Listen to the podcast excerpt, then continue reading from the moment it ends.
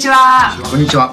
レブラ君と怪しい仲間たちの時間です。本日も出演は？はい、えー、予備役ブルーリボンの会代表の荒木和弘と幹事長の桂木奈美とレブラ君です。そしてそして本日のゲストはですね、えー、元産経新聞にお勤めでで今はいろんなことやってらっしゃるんですよ、えー、習字の先生寺子屋未来塾の未来塾だったんです、はい、そうですね。代表そして、えー、いろんな保守系のイベントをプロデュースもされている玉川博和さんです。ようこそお越しくださいました、はい、今日は。ありがとうございます。いやいやあの私はですね、はい、実は普段玉さんと呼ばさせていただいてるんですけれどももともとあれなんですよね、うん、あのアメリカに短期でこうリーダーシッププログラムという形でご一緒したとこで出会ったんです、ね、そうですね。そこがご縁で、はい、あの今日までずっと、うん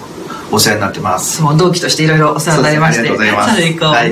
えー、続いてるんですけれども、はい、ままず産経新聞社時代はどんなことをなさってましたか？はいえっ、ー、と、はい、平成2年に入社した時はですね、日本工業新聞というところで企業営業をやってました。へえそうだったんですはい。でそこで、まあ、2年の後ですね、はい、販売局というところにその勤務して、でそこで、えー、新販売店のルートセールスの方をやってきたんですけども、平えっと、2009年ですね、はい、の2月に、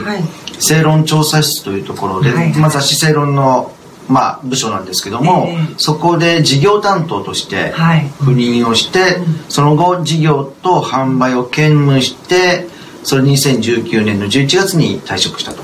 いうような感じでした。でその正論の時がえー、イベントとかですね、うん、そういったのに、まあ、携わって、企画とか運営とかをやってきたというような感じでしたね、当時編集長はどなたの時えっと最初の編集長は上島さんですね。上島桑原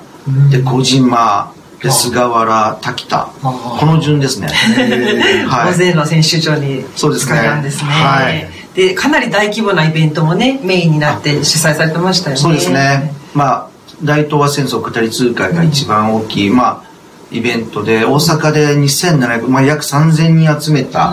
イベントがありましたけど、うん、3000人はなかなかできないですよね。そうですね。もうそこはおかげさまで本当に満席でした。はい、はい陰にいろんなね努力があったんだろうと思いますけれども、ね、皆様のお力添えのおかげさまです、はい、私もねあの独後杯などでもお世話になってきましたが、はい、あの独立されてからもその勢いはとどまらないですよね。最近はどんなことされてきましたか？はい。えっと最近はですね、うん、えー、まあ、習字教室をまあ、で生徒に教えている傍らですね、うん、イベントを、まあ、企画してきていまして、で映画二宮金次郎の映画の上映会ですとか、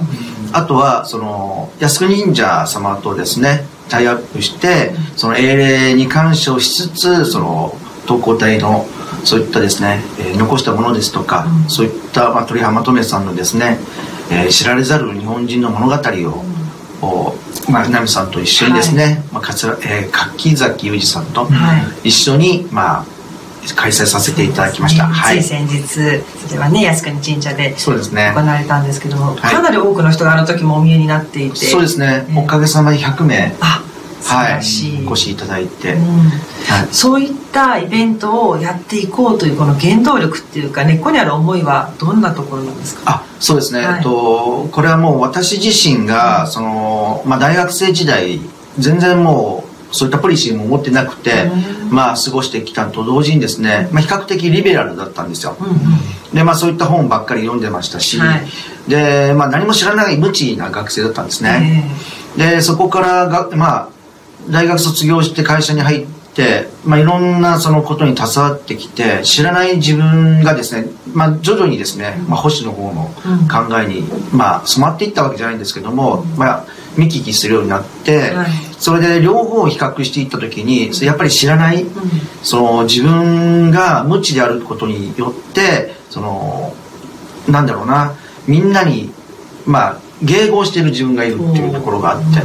逆にそういった本質を知っていればもっともっと周りの人たちにも伝えられるし、まあ、むしろそういった知らないことによってですね流されるということよりも事実正しい歴史の事実とかまた国家観というところをですねに着目した時にそういったところをもっともっと知っていっかなければいけない、うん、そういった事実を知っていってほしいというところがあって、うん、それはまあ家族もそうですし友人たちもそうですけどもそういった人たちに伝えられる何かができないか。それは正論時代もそうでしたけども、はい、そういった思いで企画をして、まあ、実際に人のせいにしても何も変わらないですからね、自分が何ができるかっていうのを考えた時に、人に頼むんじゃなくて自分で行動してみようというところからスタートしたっていうところですね。なるほど。はい。まあね、勉強するだけっていうんであれば、まあそこまでで止まる人は結構いると思うんですよね。それを広げようというね、いろんな形で、えー、知らない人に伝えようっていうことはなかなかね、できることじゃないかな。うん、でも本当おかげさまでですねあの、まあ、た私も携わってるいろんな人たちがいますけどもあのやっぱり勉強をしてる人たちはたくさんいらっしゃるしそれを事実としてその自分の知識として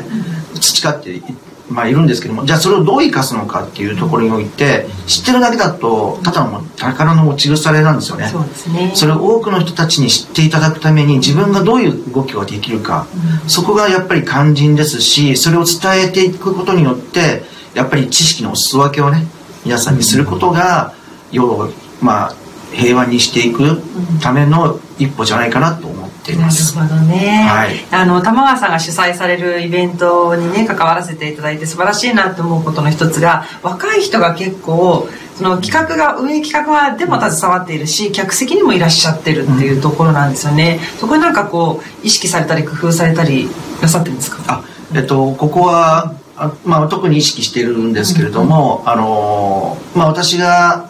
産経新聞社に勤めていた時代に、そのキャリアコンサルティングっていう会社さんとお付き合いをさせていただいて、で、そこの若い人たちといろんなコミュニティ、コミュニケーションをね、取らせていただいたんですが、そういった方々にですね、まあ、私が退職してからでも、その、物立代表ですとか、あるいは若い、その、個人的にお使いさせていただいている人たちにお声かけさせていただいてはいるんですね。まあ、そういった方々が、その、少しでも興味を持って来て、そして聞いていただければということで、毎回そういったお声かけはさせていただいているんですね。まあ、そこからですね、次の時代を担う人たちが何かの一助になればというところで、毎回ですねそういった、まあ、形でのその